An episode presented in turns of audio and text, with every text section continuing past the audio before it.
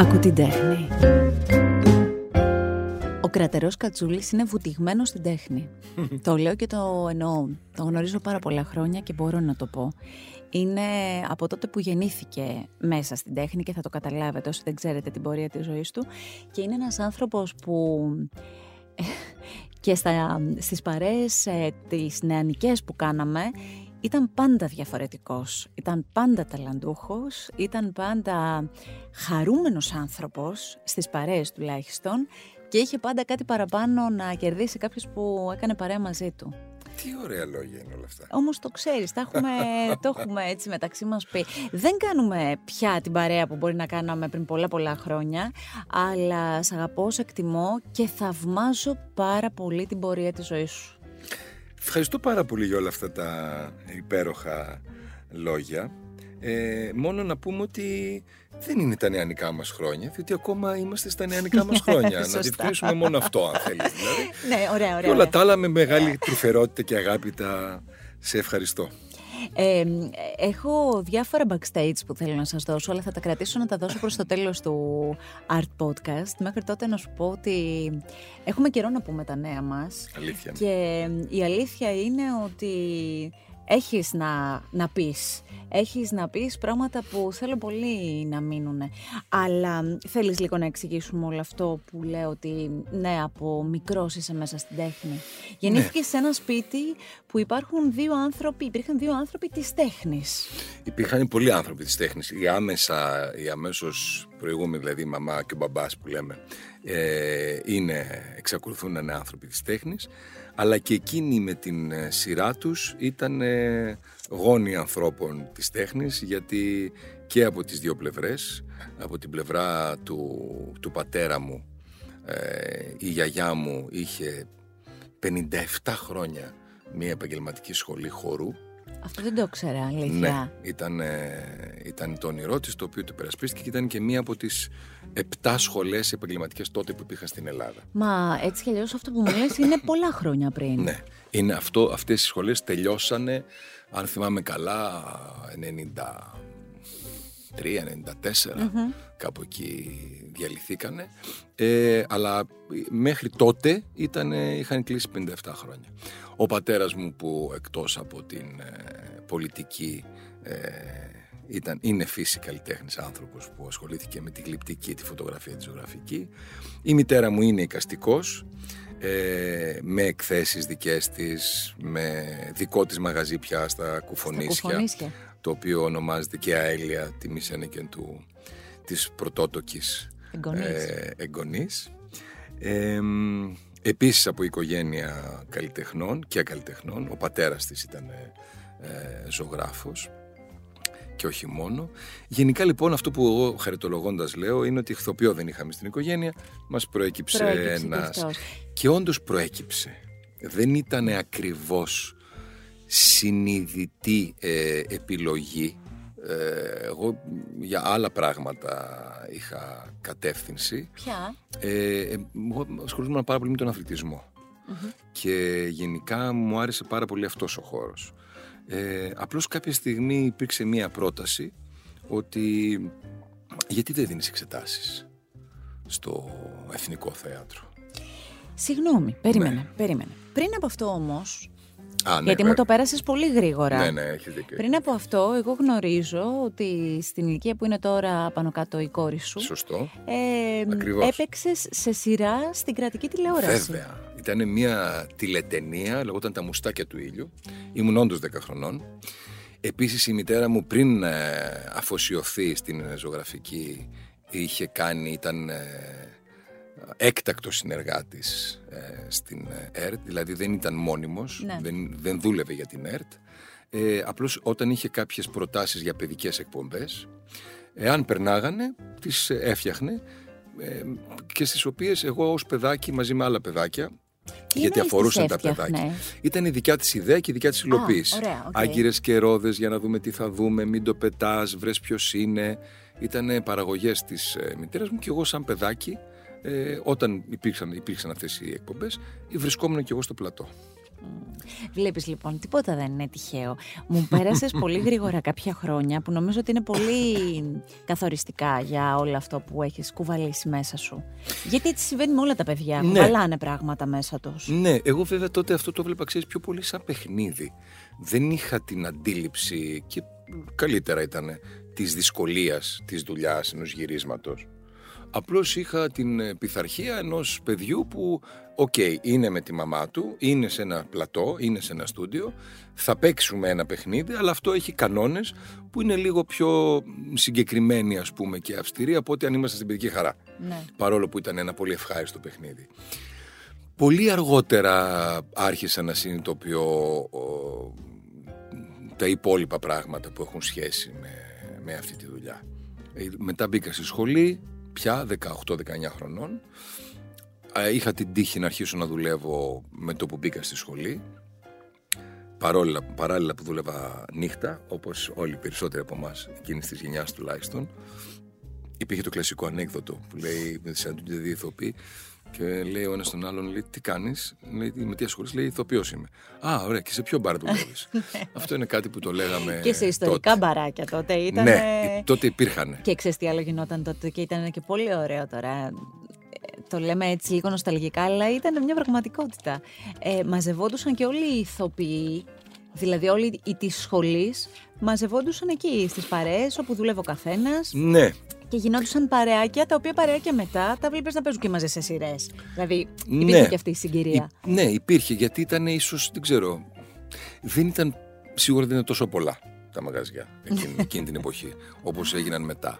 Ε, επίσης, παρόλο που οι περισσότεροι από εμά ε, δουλέψαμε νύχτα, ε, οι παρέες ήταν συγκεκριμένες και όταν βγαίναμε, δεν βγαίναμε, δεν βγαίναμε παντού. Δεν γίναγαμε όλη την, ε, την Αττική. Πηγαίναμε εκεί πέρα που ξέραμε ξέρω εγώ, ότι θα είναι ο Κώστας, θα ναι, ναι είναι ναι, ξέρω ναι, εγώ, η Ελένη. Αυτό, Οπότε κάπως έτσι δημιουργήθηκε αυτό. Εσύ λοιπόν, ε, παιδί ε, καλλιτεχνών, παιδί mm-hmm. καστικών, mm-hmm. ε, τράβηξες και εσύ το δρόμο της τέχνης. Mm. Ορισμένες φορές, το ξέρεις καλά, τα παιδιά που μεγαλώνουν σε ένα τέτοιο περιβάλλον, και δεν μιλάω για τα υπόλοιπα, δηλαδή αν οι γονείς είναι μαζί, αν έχουν χωρίσει, αυτά, το αφήνω στην άκρη αυτό. Λέω αμυγός για τη δουλειά τους. Mm-hmm. Ε, απομακρύνονται από αυτό και κάνουν τα δικά τους σκουτάκια και κάνουν κάτι άλλο. Εσύ πήγες στην τέχνη. Ναι. Δεν υπήρχαν πράγματα που έζησε δίπλα στου γονείς σου που ήταν αποθαρρυντικά; Υπήρχαν. Ε, απλώς εγώ είχα την, ε, την τύχη να μεγαλώσω με, με δύο ανθρώπους που η βασική συλλογιστική κοινοτροπία ήταν ότι να βρεις η πρόταση δηλαδή και αυτή που μεταφέρω κι εγώ στα παιδιά μου είναι να βρεις κάτι που να σε κάνει χαρούμενο ε, να σε κάνει να είσαι ευχαριστημένος και να χαίρεσαι την κάθε μέρα σου. Δεν υπάρχει καμία δουλειά που να μην έχει δυσκολίες, δεν υπάρχει καμία δουλειά που να μην έχει κάποιες μέρες που μπορεί να είναι δύσκολες. Ναι. Όλες αυτές όμως οι μέρες είναι, γίνονται λιγότερο δύσκολες και πιο εύκολα αντιμετωπίσιμες αν κάνεις κάτι που αγαπάς πολύ. Αυτό πρέπει να είναι μια πρόταση προς όλους τους ανθρώπους, έτσι κι αλλιώς. Ε, τώρα από εκεί και πέρα το, το βλέπεις και στην πορεία πώς πάει. Όταν λοιπόν ανακοίνωσες στους ε, γονείς ότι θα ε, διαλέξεις αυτό το μονοπάτι, ότι θα πας προς την υποκριτική. ναι. Ποιες ήταν οι αντιδράσεις, ήταν οι ίδιες των δύο οι αντιδράσεις ή ε, Ναι, ήταν ήρεμες αντιδράσεις, δεν ήταν κάτι φοβερό ιδιαίτερο. Δεν ήταν ούτε «Α, μπράβο, συγχαρητήρια», ούτε «Όχ, τι έκανες». Ήταν οκ, εντάξει, ναι. έχει το νου σου, θα δούμε πώς θα πάει. Δεν υπήρχε δηλαδή μια φοβερή ένταση στην, ε, στην ανακοίνωση αυτή. Και ξεκινάς λοιπόν και ξεκινάνε οι σπουδές και δεν ξέρω, είχες κάποια συγκεκριμένα όνειρα, είχες κάποιο συγκεκριμένο στόχο. Ας πούμε, έλεγες, ήταν η εποχή που λέγατε θέλω να γίνω σαν τον ή θέλω να παίξω πολύ θέατρο ή είναι αφοριστικά τα πράγματα για την τηλεόραση; Ξέρεις κάτι, εγώ είχα ένα πρόβλημα πάντα και φαινόταν να είναι πρόβλημα γιατί οι, γύρω μου οι περισσότεροι δεν το είχαν, οπότε εγώ το αισθανόμουν σαν πρόβλημα. δεν ήταν όμως. Δεν είχα πρότυπα. Ναι. Δεν, δεν αισθανόμουν ότι, αλλά δεν αισθανόμουν ότι πρέπει να έχω πρότυπα. Υπήρχαν ε, ηθοποιοί και καλλιτέχνες που θαύμαζα. Ναι. Ε, για τη δουλειά τους, για την ερμηνεία τους, για τον τρόπο, για τη στάση τους γενικότερα. Αλλά δεν έλεγα ποτέ θέλω να γίνω σαν. Ε, μόνο ως έφηβος, αλλά με τους τραγουδιστές της εποχής μας, αλλά πάλι δεν έλεγα θέλω να γίνω σαν. Μ' άρεσαν πάρα πολύ, ας πούμε, μ' άρεσε πολύ η ροκ η μουσική και μ' άρεσαν οι, οι διάφοροι τραγουδιστές που Για ήταν... πες- ε, πες, ας Bruce πούμε, τι Springsteen, άκου- Bruce ναι, Springsteen, OK. ε, The E Street Band, αυτό ήταν... ε, Και έχει και γελάκι. Έχουμε, έχουμε αγοράσει με τον τότε κολλητό μου, είχαμε αγοράσει τον πενταπλό. Μισό, Ναι, μισό. υπά- Μισό, υπάρχει μισό. αυτό. Φυσικά Και- υπάρχει. Και πώς, πώς υπάρχει μισό Ε, το- δεν υπάρχει μισό μισός, μετά τον πήρα εγώ. τον πλήρωσα και τον πήρα. Ωραία. εντάξει. Αλλά θέλω να σου πω ότι υπήρχε μια αγάπη ε, για τέτοιου είδους πράγματα που ήταν έξω από μας, έξω από την καθημερινότητά μας. Στε- στην εγχώρια ε, κατάσταση, εγώ προσωπικά δεν είχα πρότυπα. Ε, αυτό φάνταζε λίγο περίεργο. Επίσης δεν έλεγα θέλω να παίξω αυτούς τους ρόλους. Ναι. Που δεν το λέω ακόμα και 31 χρόνια μετά. Και αυτό ήταν επίσης κάπως περίεργο για τους υπόλοιπους. Αυτό που έλεγα όμως πάντα είναι ποιοι θα είμαστε όταν θα βρεθούμε σε Η μια δουλειά ομάδα, ε. τι θα κάνουμε, ποιος θα μας οδηγήσει, ποιος θα είναι δηλαδή ο σκηνοθέτη Ναι. μας, και ποιος θα είναι ο παραγωγός εν τέλει. Δηλαδή, θα, πώς θα πραγματοποιηθεί αυτό, πώς θα υλοποιηθεί. Πίστευα και πιστεύω πολύ περισσότερο και τελείως διαφορετικά πια στη δύναμη της ομάδας. Θεωρούσα ότι- ανέκαθεν ότι ήταν ε, πολύ σημαντική ιστορία. Αυτό έχει να κάνει με όλο αυτό που έλεγες για τη μητέρα σου και τις παραγωγές που από μικρός έβλεπες. Γιατί Μπορεί. Ε, ε, έμαθες να ζεις πώς ομαδικά παράγεται κάτι και δημιουργείται κάτι; Ναι, δεν πέρασε καλά εκείνη, γι' αυτό και έφυγε από τη τηλεόραση. Οκ. Εκείνη την Ήταν εποχή. το μάθημα όμως. Ναι. Ε, εγώ αντιλήφθηκα απλώς με τη σπουδή τη δική μας, την, τον, της υποκριτικής, ε, ευτυχώς πολύ νωρίς, χωρίς να καταλαβαίνω όμως το μέγεθος της συνειδητοποίησης, ότι αυτή η σπουδή, η μελέτη πάνω σε αυτή τη σπουδή, σου δίνει τη δυνατότητα, εάν θέλεις, δυστυχώς δεν μπορεί να στο επιβάλλει, το δυστυχώς εντός εισαγωγικών, να γίνεις καλύτερος άνθρωπος. Αυτό εγώ το θεώρησα μαγικό. Ε, το θεώρησα εξαιρετική ανακάλυψη, εξαιρετική ιδέα. Και αυτός ήταν και ο πρώτος λόγος, το πρώτο ισχυρό κίνητρο για να ασχοληθώ με αυτή την ιστορία. Αυτό μετά από πάρα πολλά χρόνια με οδήγησε στο να φτιάξω το δικό μου σεμινάριο.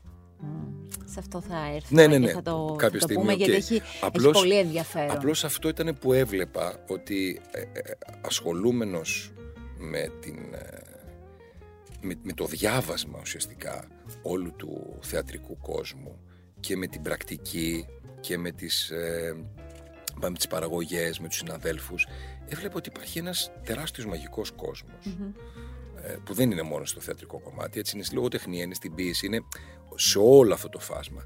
Το οποίο είχε, ήτανε, σε έκανε να αισθάνεσαι λιγότερο μόνος σου. Όπως, όπως κάνουν ουσιαστικά ε, για μένα τα, τα βιβλία. Αυτή, είναι, αυτή είναι η μεγάλη Εννοείται. ιστορία.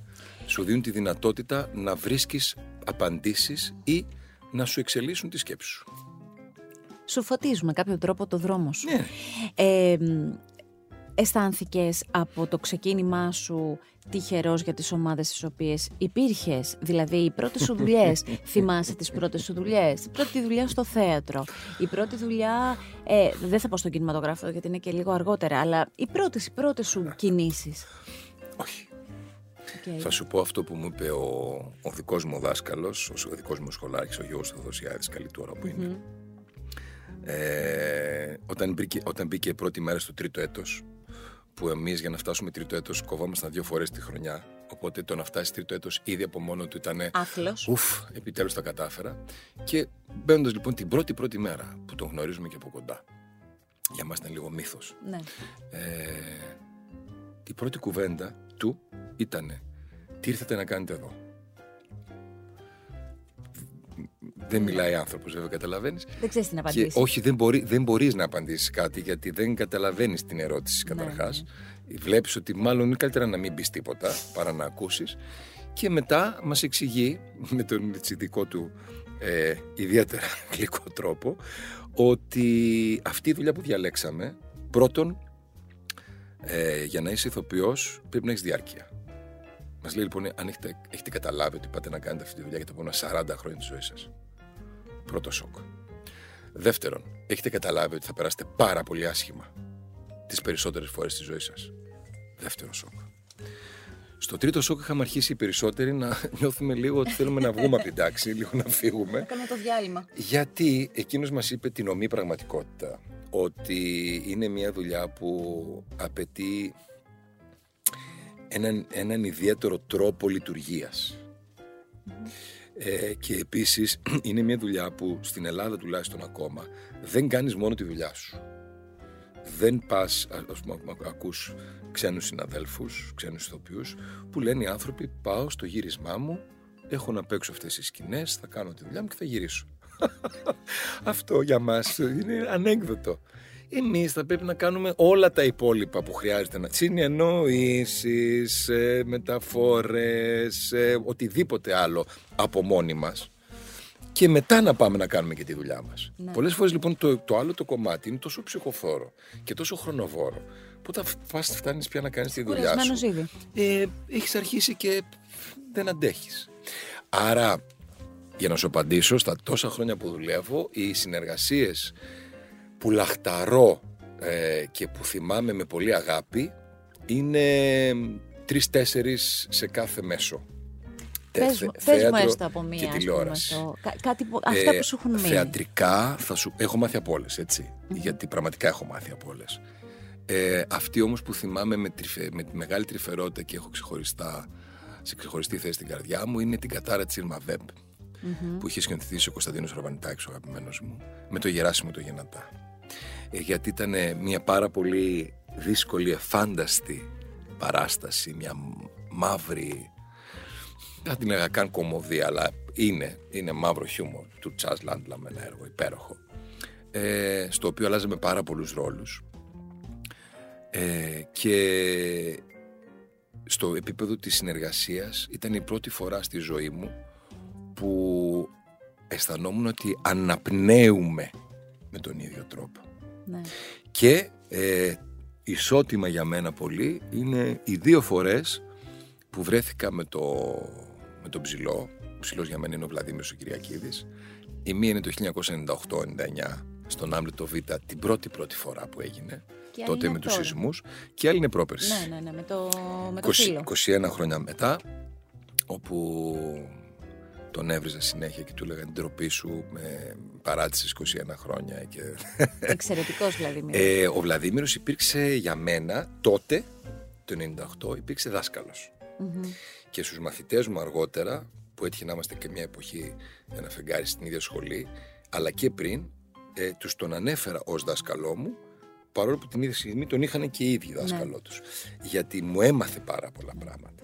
Και ήταν μεγάλη ευτυχία όταν ξαναβρεθήκαμε πρόπερση, γιατί είχαμε πια άλλα 20 χρόνια ο καθένας στην, ε, στην πορεία του και είχαμε να ανταλλάξουμε πάλι και να χαρούμε τόσο πολύ παίζοντας ε, όλοι μαζί και με την Ευαγγελία μου βέβαια και την Αταλέτη Δραγούμη που ήταν από τα πιο όμορφα πράγματα που Αυτό λοιπόν δεν είναι πολύ ωραίο όταν κάποιοι, κάποιους συναδέλφους που τους εκτιμάς, που έχετε την πορεία σας, είναι και αυτά που λέγαμε πριν ξεκινήσουμε ότι τα χρόνια ό, όλα λειτουργούν προσθετικά, βέβαια, οι εμπειρίες, τα πάντα, να βρίσκεσαι για να δημιουργείς. Αυτά μου τα ανέφερες για το θέατρο. Ε, τηλεοπτικές σειρές. Τηλεοπτικές σειρές τώρα είναι πολλές. Είναι πολλές. Νομίζω ότι η πιο... Ε, επιτυχής από άποψη όλων των ε, παραγόντων ε, ήταν το LAPD. Και ήταν την πρώτη χρονιά και ήταν νομίζω, γιατί ήταν ένα κρού τεχνικών ανθρώπων με τον Στέφαν τον Πλάτσο σκηνοθέτη μας, εξαιρετικοί όλοι, ένας και ένας. Ε, ήταν άνθρωποι που είχαμε ξαναδουλέψει μαζί. Ήταν άνθρωποι που δουλεύανε, που συνεννοούσαν με τα μάτια. Πολύ σημαντικό. Πολύ σημαντικό, βέβαια. Ήταν όλοι μεταξύ ο Εροκλής ο Μιχαλίδης και ο Ιώσου Σωστό μου που ένας Θεός ξέρει πόσο τυχεροί είμαστε που έκυψε να δουλέψουμε και να συναντηθούμε μαζί, γιατί μετά από το πρώτο δύο ώρο. Ε, εγώ τον Γιώργο δεν τον ήξερα. Τον Ιωκλή τον ήξερα γιατί είναι ο ζωντανός μύθος, όπως όπως του λέω. Ε, αλλά μετά από δύο ώρες ήταν πραγματικά σαν να ήμασταν μαζί από πάντα. Και αυτό μετά με όλη αυτή την υπέροχη δουλειά που έγινε ε, βγήκε και, και αποτυπώθηκε. Αλλά ήταν και μια επιλογή που είχα κάνει τότε να μην κάνω τίποτα άλλο να μην κάνω θέατρο. Να, και να δουλέψω θεατρικά, δηλαδή να δουλέψω με την ηρεμία και με τον χρόνο που απαιτείται για κάτι στο τηλεοπτικό. θέατρο για κάτι τηλεοπτικό. Αυτό είναι μεγάλη κουβέντα που λες. Και ήταν η πρώτη φορά που το έκανα και η τελευταία μέχρι σήμερα. αυτό που μου έμαθε τότε αυτό είναι ότι κανονικά έτσι πρέπει να γίνεται. Κανονικά πρέπει να κάνουμε μία δουλειά. Μπορούμε δηλαδή, να το κάνουμε αυτό; Βεβαίως Γίνεται; Βεβαίως μπορούμε. Είναι επιλογή μας. Πρέπει να είναι επιλογή μας. Μπορούμε να βρούμε τον τρόπο να το κάνουμε. Ή να σου το πω αλλιώς. Μπορούμε να κάνουμε το άλλο. Για πάντα. Εγώ όχι. Ναι, το εννοείς εγώ ταυτόχρονα ναι, ναι, όλα μαζί. Εγώ, εγώ, Εσύ με αυτό το ταυτόχρονα, το έδειξες, γι' αυτό ναι. με αυτό το ταυτόχρονα εγώ τελείωσα. Γιατί; Πρώτον γιατί το κάνω πάρα πολλά χρόνια και όπως mm. είπες είναι προσθετικά. Δεύτερον γιατί δεν θέλω πια να έχω όλη αυτή την αγωνία και όλη αυτή την, να κάνω συνέχεια όλη αυτή την υπέρβαση προκειμένου να έχει το, το αποτέλεσμα της δουλειάς μου την ποιότητα που θεωρώ ότι οπωσδήποτε πρέπει Χωρίς να έχει. εκπτώσεις στο κομμάτι Δε, σου. Δεν ναι, μπορείς ναι, να τις κάνεις ναι, εκπτώσεις. Εάν δεν τις, αν δεν τις νιώθεις δεν μπορείς να τις κάνεις. Άρα τι κάνεις, βλέπεις σοβαρά την υγεία σου. Γιατί η, ώρα, η μέρα έχει 24 ώρες. Δεν μπορείς να αλλάξεις. Ναι, δεν γίνεται να πάνε 26, το ξέρω. Όταν εγώ δούλευα μία φορά και δούλευα 10 με 12 ώρες, μου λέγανε Ελ, τι, πώς γίνεται, πώς είσαι; Μου λέω μια χαρά. Μου λέει, μα, λέω, μα εγώ αισθάνομαι σαν να μην δουλεύω. Έχω μία δουλειά. Ναι. Αυτό δεν είναι. Το μυαλό είναι, εκεί ναι, αυτό όμως, αυτό όμως δεν είναι μία... Ε, ό,τι και να, όπως και να το βαφτίσουμε εμείς, σαν φυσιολογικό ή κανονικό ή αυτή είναι η δουλειά μας, το σώμα και ο, γενικά το όν άνθρωπος δεν θα συμφωνήσει μαζί σου για πάντα. Ναι, γονατίζει κάποια στιγμή, προφανώς. Ε, δεν σου κρύβω ότι όταν ε, κατάλαβα ότι επί της ουσίας έχεις κλείσει μια δεκαετία στην παρουσίαση εκπομπών, γιατί ναι. προσθετικά εκεί κάπου βγαίνει, ε, και μάλιστα κάποια χρόνια με, ναι. με καθημερινό.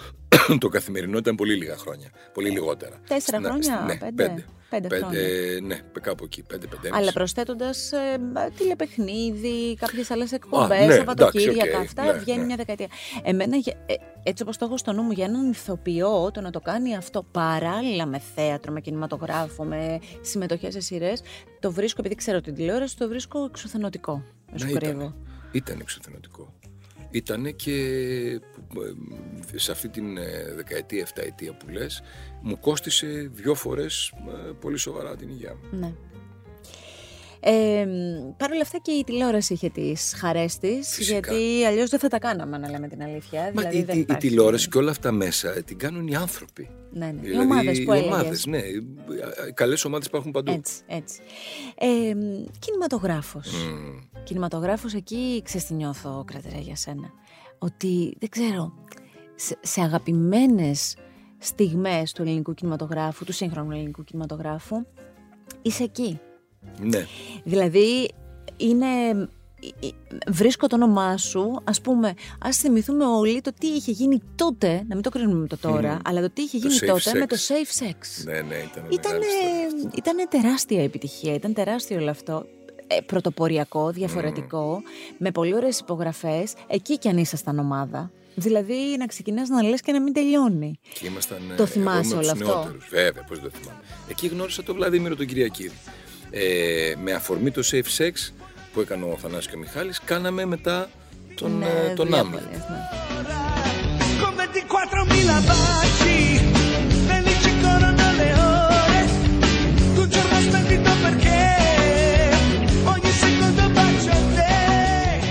Ταυτόχρονα ε, ήταν εκείνη την, την ίδια εποχή ήταν το να μείνουν μόνο τα τραγούδια, η μουσικοθεατρική παράσταση που έγραψε ο Μιχάλης και ο Θανάσης ναι. στη Μέδουσα του Ηλία του Ιωαννίδη με την ε, Γαλάνη και το Μακεδόνα. Ε, ήταν μια φοβερή εποχή. Και ναι. αυτό είναι επίσης το 98 νομίζω 97-98 κάπου εκεί.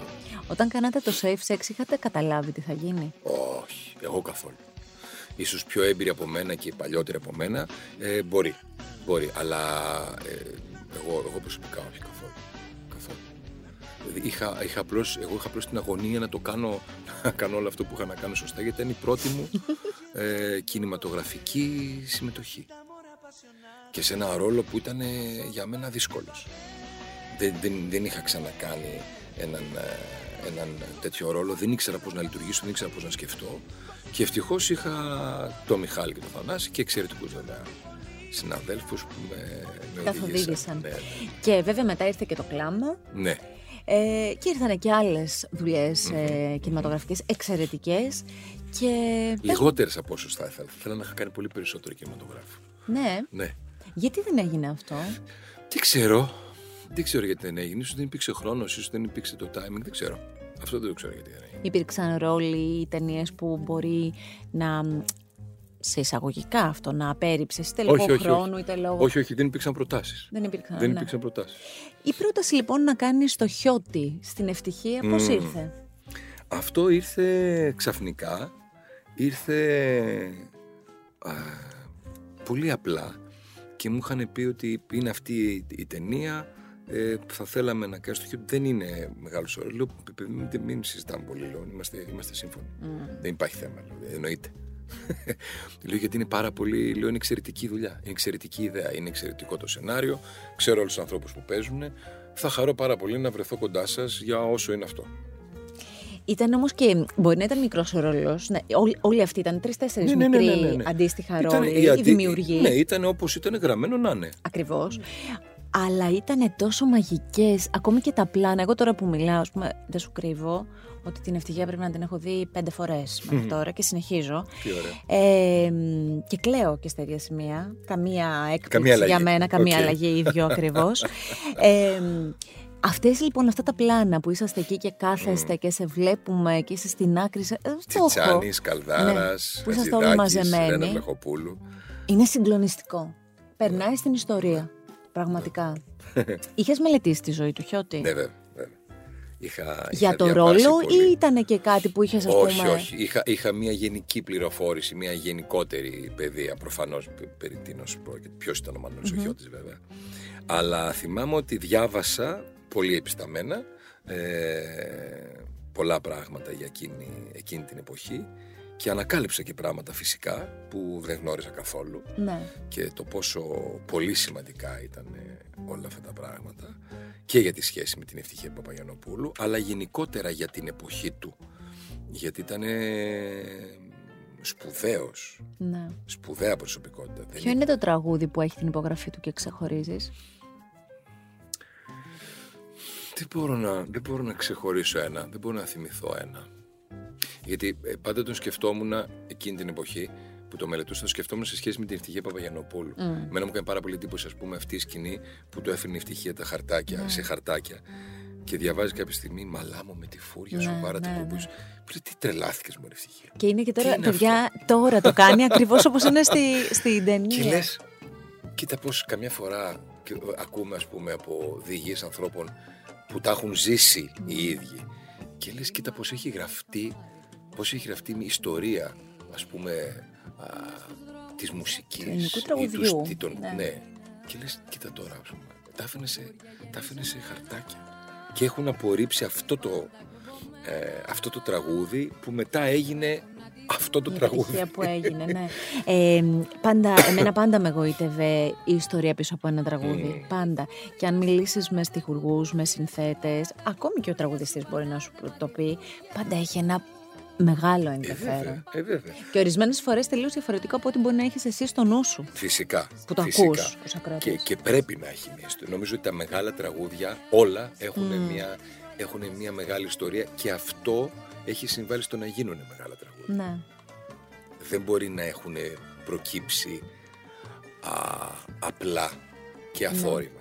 Ή κάπως η χημεία των ανθρώπων ή κάπως οι Ναι. Και προσωπικότητες αυτό έχει που δημιουργήσει είναι όμως μια μεγάλη κάτι ιστορία. έχει γίνει. Κάτι. Η φούρια σου βάρα τα κουμπούρια σου βάρα τα κουμπούρια σου πανάθεμα η φούρια σου Παν και μπούμι κουμπουριές φυτεύεις βόλια στις καρδιές Βρε παν και μπούμι κουμπουριές φυτεύεις βόλια μέσα στις καρδιές Μίλησε μου λοιπόν για αυτή τη χημεία που σε οδηγεί σε γυρίσματα αυτή την περίοδο, τουλάχιστον τώρα που ηχογραφούμε το podcast, Ναι, ναι, ναι. γιατί τα podcast ακούγονται πάντα, αλλά αυτή την περίοδο γυρίσματα, γυρίσματα Αυτή την περίοδο για κάτι γυρίσματα που νιώθω ότι το θες πολύ. το περιμένουμε χρόνια. Από την πρώτη χρονιά της θεατρικής παράστασης Μήνυμο Αγαπημένη Καλοκουρδισμένη παράσταση, εντυπωσιακή παράσταση. Την έχω δει και την έχω απολαύσει την παράσταση αυτή. Και περιμένω κι εγώ με αγωνία να δω πώς αυτό θα μεταφερθεί. Εγώ θεωρώ ότι αυτό, αυτή η παράσταση, αυτή η ταινία και ό,τι έχει να κάνει με τη Σμύρνη μου αγαπημένη είτε την ε, αρχική παράσταση είτε την μετέπειτα που φτιάχτηκε το από Σμύρνη Θεσσαλονίκη ε, και τη Μιμή τους συνδέει κάτι καρμικό Ναι. ε, όντως εμείς που συμμετείχαμε σε αυτήν την παράσταση βιώσαμε πραγματικά μια εξαιρετικά μελετημένη παράσταση. Κάναμε μη, τέσσερις μήνες πρόβα. Τέσσερις μήνες πρόβα δεν συμβαίνει πια. Ε, ξεκινήσαμε πριν το καλοκαίρι, κάναμε αναγνώσεις, κάναμε ουσιαστικά μάθημα ιστορίας.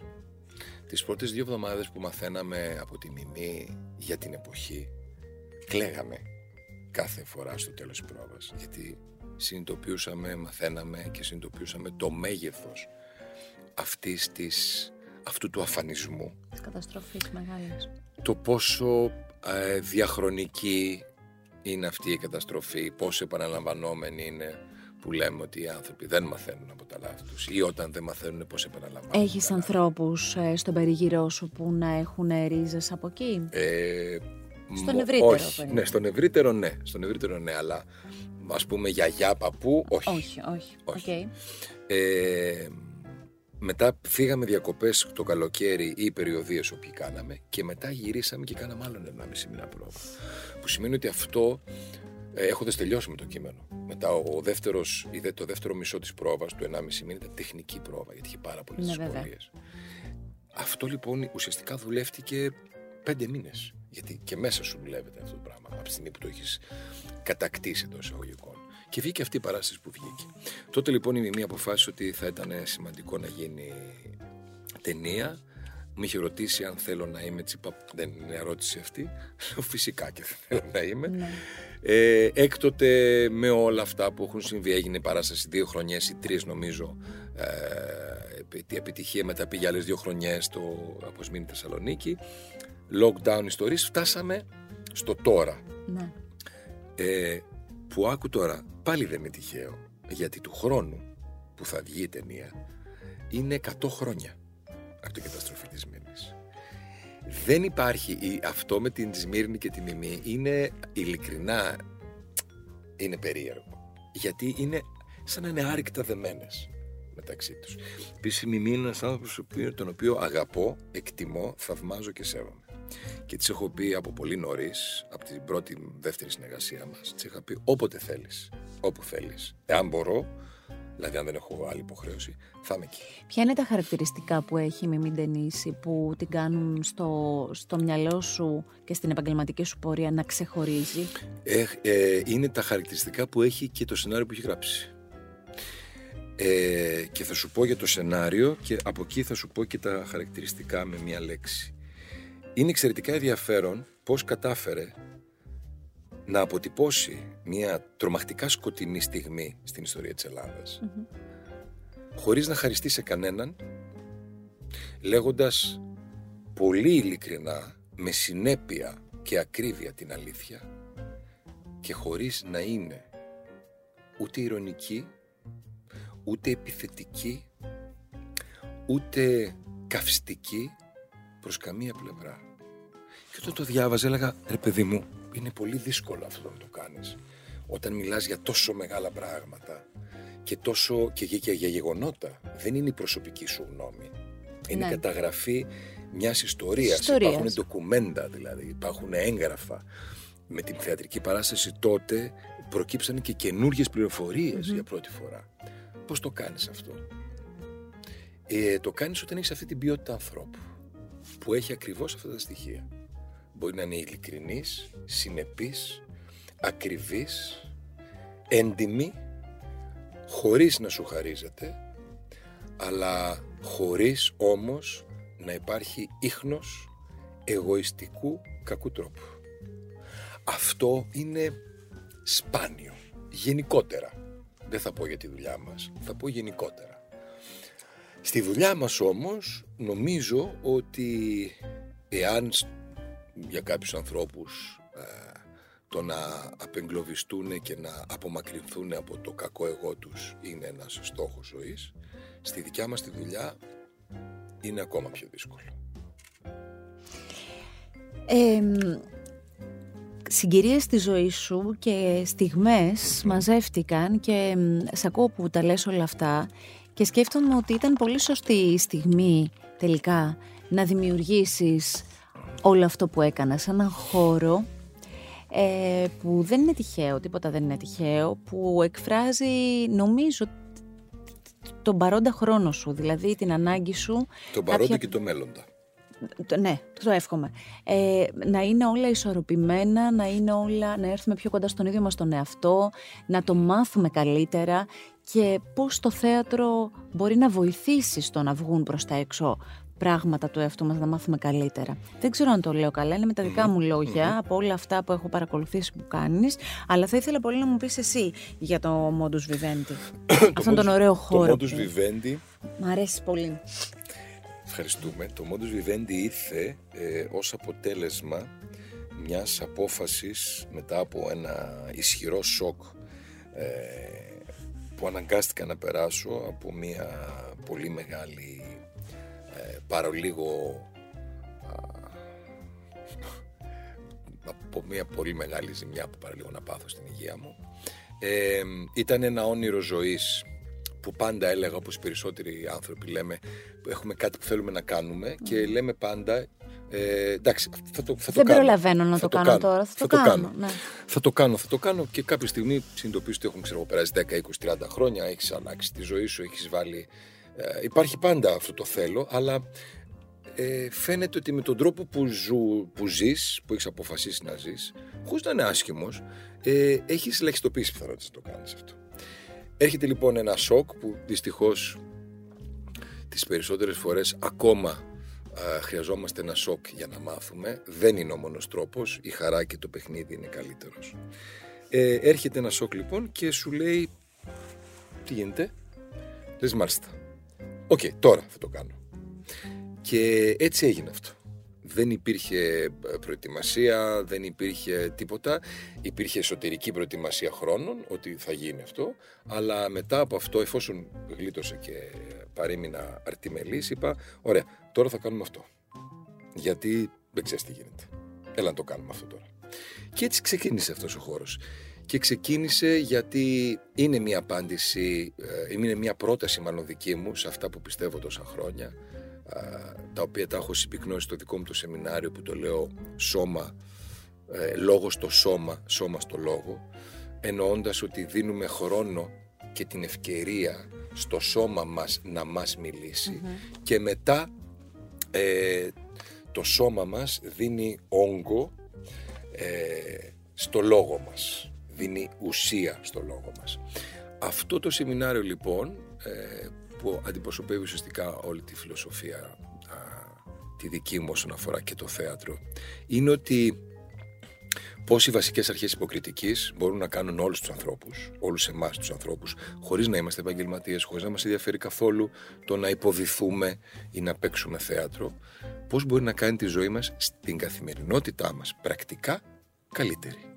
Μέσα από το θέατρο λοιπόν, μέσα από το παιχνίδι, μέσα από τις ε, ε, ασκήσεις και τις πρακτικές του θεάτρου μπορούμε να κάνουμε την καθημερινότητά μας καλύτερη, μπορούμε να γίνουμε καλύτεροι άνθρωποι, μπορούμε να συνοηθούμε καλύτερα. Ο χώρος λοιπόν φιλοξενεί το δικό μου το σεμινάριο τώρα, που είναι, το κάνω μετά από χρόνια πρώτη φορά ε, τώρα, αλλά ταυτόχρονα φιλοξενεί από προγράμματα με τη θεατρική ομάδα Μικρός Νότος που συνεργαζόμαστε, που είναι από πέντε εβδομάδων παιδάκια. Για παιδάκια. Ναι, ναι, ναι, ναι το βλέπουμε πολύ ενδιαφέρον.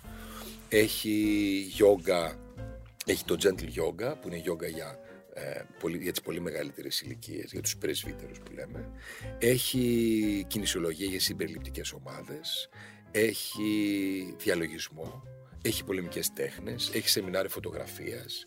Έχει σεμινάρια ιστορίας. Έχει διάφορα. Αυτός λοιπόν ο, ο χώρος που είναι χώρος που φωτίζει τον πολιτισμό, που φωτίζει το είναι μας, που φωτίζει και, και αν πάτε και μπείτε μέσα θα το καταλάβετε πολύ εύκολα. Συγγνώμη που σε διακόπτω. Δεν ξέρω να φωτίζει τον πολιτισμό. Η διάθεση είναι να φωτίσει την καθημερινότητα τη δικιά μας. Ναι, αλλά όποιος έρχεται εκεί έρχεται κοντά σε κομμάτια, έχει μια επαφή. Μόνος το ναι. λες, έχει φωτογραφία, ναι. έχει αυτά. Ναι. Υπάρχουν τα ερεθίσματα που παίρνεις από τον πολιτισμό. Της τέχνης. Ε, βέβαια. Ε, βέβαια. Της όποιας τέχνης. Ε, ε, αυτός, όλα αυτά που περιγράφεις, εσύ τα έχεις εντάξει στην καθημερινότητά σου, τα έχεις εντάξει στη ζωή σου; Όλο και περισσότερο. Ανέκαθεν όμως εγώ έτσι όπως λίγο ας πούμε θυμάμαι, ήσουν πιο ψαγμένος ρε παιδί μου, το λέω έτσι, πιο Ναι. έψαχνες μέσα σου περισσότερο. Ναι, απλά, αλλά ήμουν πάντα και πάρα πολύ γρήγορος και πολλές φορές βιαστικός. Μμ. Που σημαίνει ότι οι χρόνοι που αφιέρωνα κάθε φορά ε, σε οτιδήποτε Δεν ήταν λι- επαρκείς, ήταν δεν ήταν. λιγότεροι από αυτούς που θα ήθελα και από αυτούς που θα χρειαζόταν ίσως για να με τραβήξουν σε μια άλλη κατεύθυνση. Οκ. Αυτό είναι η μεγάλη αλλαγή που έγινε. Ο κόσμος το δέχεται, Βέβαια. ε, ανταποκρίνεται. Βέβαια, βέβαια, βέβαια. βέβαια. Δόξα Ξέρεις τω τι μου Θεώ. αρέσει πάρα πολύ; Μ' αρέσει που πια. Αν, πάντα βέβαια οι γονείς πήγαιναν για τα παιδάκια σε τέτοιους χώρους να, να δουν, να δουν το παιδικό θέατρο, να, να συμμετάσχουν σε κάτι έτσι διαφορετικό. Αλλά νομίζω ότι τα τελευταία χρόνια, και αυτό είναι ωραίο, είναι ελπιδοφόρο, νομίζω ότι τα τελευταία χρόνια για τα παιδιά γίνονται εξαιρετικές δράσεις και οι γονείς, οι νεαροί γονείς, είσαι γονιός, έχεις δύο παιδιά. Ε, τα φέρνουν πιο κοντά σε αυτό. Τώρα τελευταία εγώ το, το, το παρατηρώ πάρα πολύ.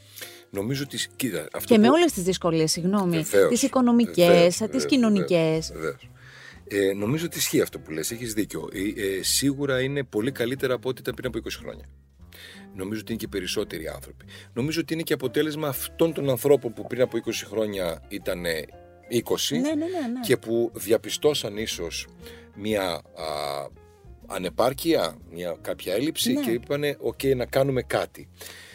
Εντάξει, έτσι, έτσι είναι, αυτός είναι ο τρόπος που προχωράμε ε, και νομίζω ότι ξέρεις πώς είναι όταν, όταν πια ε, έχεις καταλάβει πώς θες να είναι τα πράγματα για σένα είναι αυτό το πολύ περίεργο συνέστημα που αναρωτιέσαι πώς ήταν δυνατόν να ήταν διαφορετικά αλλιώς. Ενώ ξέρεις πάρα πολύ καλά πόσο αλλιώς ήταν και πόσο έχεις προσπαθήσει. Αλλά όταν, εν πάση περιπτώσει, περάσεις αυτό το, το σκαλοπάτι, σου- το βρίσκει απόλυτα φυσιολογικό Ναι, να είναι ναι, τα ναι, πράγματα ναι. έτσι. Συμφωνώ. Μα δεν, δεν, δεν, δεν σκεφτόμουν πάντα έτσι. Ε, με τα παιδιά εσύ τι κάνεις, προς τα πού, ποια, Ε, ο χρόνος σας, ο κοινός ή η κατεύθυνση που τους δείχνεις; Εγώ αυτό που λέω στην κόρη μου που τώρα κοιμήθηκε πια εδώ πέρα δίπλα μας ε, αυτό που της λέω και στην κόρη μου και στο γιο μου είναι ότι η αγάπη είναι ο μόνος δρόμος. Ε, όχι ως κλισέ. Όχι ως τσιτάτο. Η αγάπη είναι ο μόνος δρόμος. Για όλα. Για όλα. Ε, απλώς πρέ- θέλει λίγο σκέψη. Θέλει λίγο να καταλάβουμε, να κάνουμε λίγο ε, ησυχία μέσα μας και γύρω μας για να καταλάβουμε πώς μπορεί η αγάπη να είναι ο μόνος δρόμος. Γιατί αλλιώς ακούγεται σαν «Αχ, τι ωραίο, θα μπορούσε να ήταν και ένα σύνθημα στον τοίχο». Θα μπορούσε. Αλλά μπορεί να είναι όμως και μια πραγματικότητα. Η αγάπη δεν είναι μια αφηρημένη ε, έννοια. Ε, είναι πολύ συγκεκριμένα τα πράγματα. Ε, και νομίζω ότι οφείλουμε να υπερασπιζόμαστε και να προτείνουμε το φως. Όχι γιατί είναι καλύτερο. Όχι για να φανούμε μάλλον εμείς καλύτεροι και πιο αρεστοί. Γιατί πραγματικά είναι καλύτερο. Πραγματικά μπορεί να σου δώσει τη διαφορά. Και αυτό, εγώ αυτό που έχω να πω, στους, αυτό που λέω στους μαθητές μου και αυτό που λέω στα παιδιά μου και που θα προσπαθήσω για πάντα με τα παιδιά μου είναι να τους μάθω πώς να είναι στο παρόν. Να ζουν τη στιγμή. Ε, ναι, αλλά να είναι στο παρόν με την έννοια να αντιλαμβάνονται την σημασία και την, ε, την διαφορά του πώς, είναι, πώς ζει κανείς, πώς αντιλαμβάνεται κανείς την πραγματικότητα όταν είναι παρόν στη ζωή του σε κάθε τι που κάνει. Είναι πολύ διαφορετικό. πρέπει να είναι σαφής η οδηγία και η παρότριση. Γιατί δεν είναι το ζήσε το σήμερα και άσε το αύριο. Δεν είναι, δεν Ναι, είναι, ναι. δεν είναι τέτοιου είδους προτροπές. Γιατί όταν, είσαι, όταν καταφέρεις να είσαι στο παρόν, ε, αλλάζει, αλλάζουν οι προσλαμβάνουσες. Και αυτό το είδα, το έχω δει και στο θέατρο, το έχω δει και στη ζωή μου. Γι' αυτό και όταν άρχισα να βλέπω πράγματα, μάθαινα πράγματα στο θέατρο, έλεγα Μα καλά, αυτό γιατί δεν το εφαρμόζουμε και στη ζωή μας; Αυτό μας διευκόλυνε πολύ. δηλαδή, η βασική αρχή στο θέατρο είναι ότι πρέπει να ακούς τον άλλον. Γιατί αν δεν ακούς τον άλλον την ώρα που παίζεις, θα απαντήσεις αλλού νταλού. Ναι, χάνεις την άλλα ατάκα ντάλα. σου. Και αυτός που σε βλέπει από κάτω, ακόμα και αν το κάνεις στην προσωπική του ζωή το ίδιο πράγμα, όταν θα το δει να το κάνεις, θα πει Μα τι κάνουνε. Ναι. Οπότε ξαφνικά λες, α, άρα συζητάμε. Μάλιστα. Οκ. Γιατί δεν το κάνουμε και εδώ; Γιατί άμα το κάνουμε εδώ, ξαφνικά αρχίζουν προκύπτουν άλλα πράγματα. Ακούω διαφορετικά, βλέπω διαφορετικά, καταλαβαίνω διαφορετικά, αντιλαμβάνομαι, νιώθω και εκφράζω. Άλλη ζωή.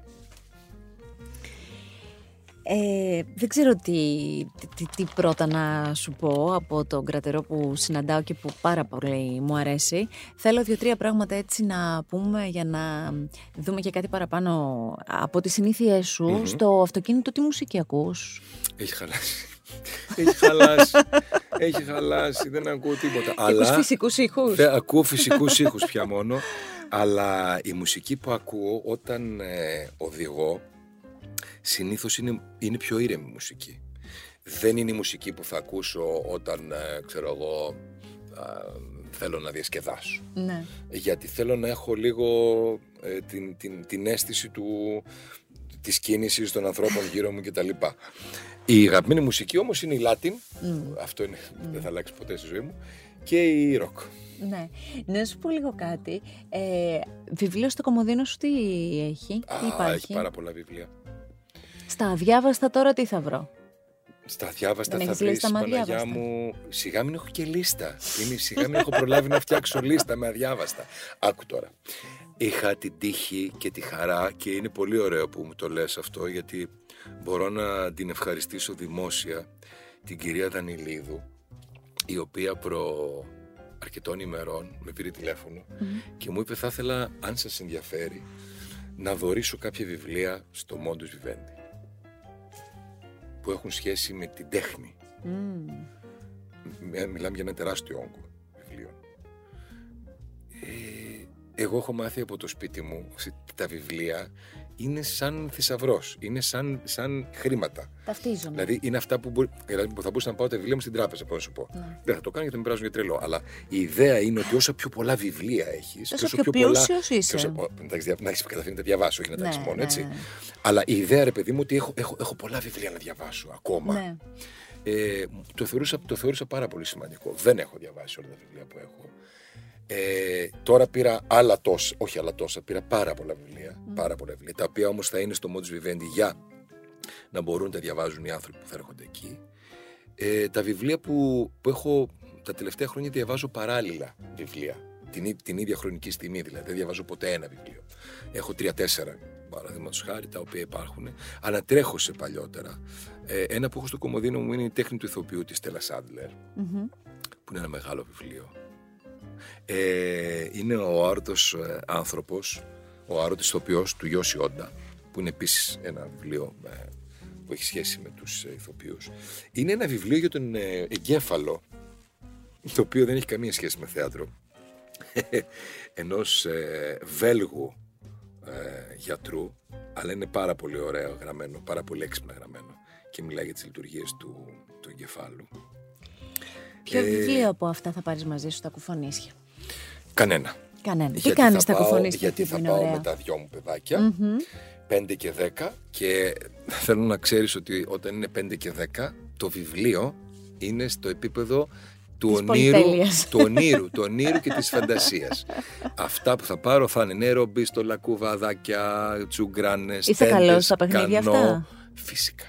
Ωραία. Σκέψου ότι το, το, όταν αποφασίσουμε που θα κατασκηνώνουμε, πάω εγώ μισή ώρα νωρίτερα. Στείνεις. Τους, στε- ναι, ναι, τους στέλνω για πρωινό. Στείνω εγώ κάνα μισάωρο, τρία τέταρτα, γιατί κάνουμε κατασκευές. Έχουμε το ασκίαστο, το αντίσκηνο, τα φουσκωτά μας, τα κανό μας, αυτά. Άψογος. Και μετά αρχίζει η μέρα που τελειώνει το βραδάκι. Ναι. Με ενδιάμεσα γεύματα. Και φωτάκια, προφανώς για να ιστορίες. ακολουθήσει και η επόμενη ημέρα. Φυσικά. Και αυτό είναι σερή. Οπότε το διάβασμα, εγώ ίσα ίσα ξεκλέβω, προσπαθώ να ξεκλέψω μία ώρα ε, που κάπως θα γλαρώσουν, κάπως θα Να κοιμηθούν. κολυμπήσω λίγο, να... Να κάνω τη γυμναστική μου, να κολυμπήσω. να... ό,τι, ό,τι προλάβω μέσα σε, Προλάβω να τα σε 45-55 λεπτά. Καταλαβαίνω. Αλλά Ε, είναι μεγάλη χαρά αυτό. Είμαι σίγουρη. Είμαι σίγουρη και φαίνεται και από τον τρόπο που το Μεγάλη. περιγράφεις. Ε, θέλω να σε ευχαριστήσω πάρα πολύ που Εγώ. μοιράστηκες σκέψεις και ξέρω ότι τις μοιράστηκες με ειλικρίνεια Και θέλω να πω ότι αν καλέσετε τον κρατερό κάπου για να πιείτε έναν καφέ, θα πρέπει να του ετοιμάσετε ένα ντεκάφ και έναν κανονικό, γιατί εκτός από το ότι κάνει παράλληλα πολλά πράγματα, πίνει παράλληλα αυτούς τους δύο καφές που, πε- καφέδες που περιγράφω. Έτσι σαν ένα... Επίλογο. Ναι, σαν ένα επίλογο. Θα κρατήσω αυτά που είπα. Ε, σε αγαπώ, σε εκτιμώ και σε παρακολουθώ. Σε ευχαριστώ. Και εγώ πολύ. Να είμαστε καλά με το καλό, η ταινία με το καλό, όλα τα φωτεινά πράγματα που ετοιμάζεις. Αμήν. Με υγεία και δημιουργικότητα πάντα. Ευχαριστώ πολύ και σένα, ευχαριστώ πολύ όλους σας για την υπέροχη φιλοξενία και την υπέροχη κουβέντα. Έχουμε κι άλλα να πούμε. Στα επόμενα θα γίνουν αυτά.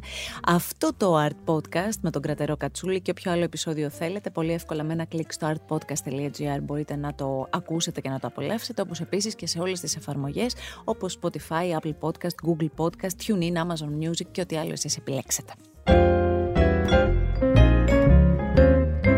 Άκου την τέχνη. Art Podcast με τη Γιώτα Τσιμπρικίδου.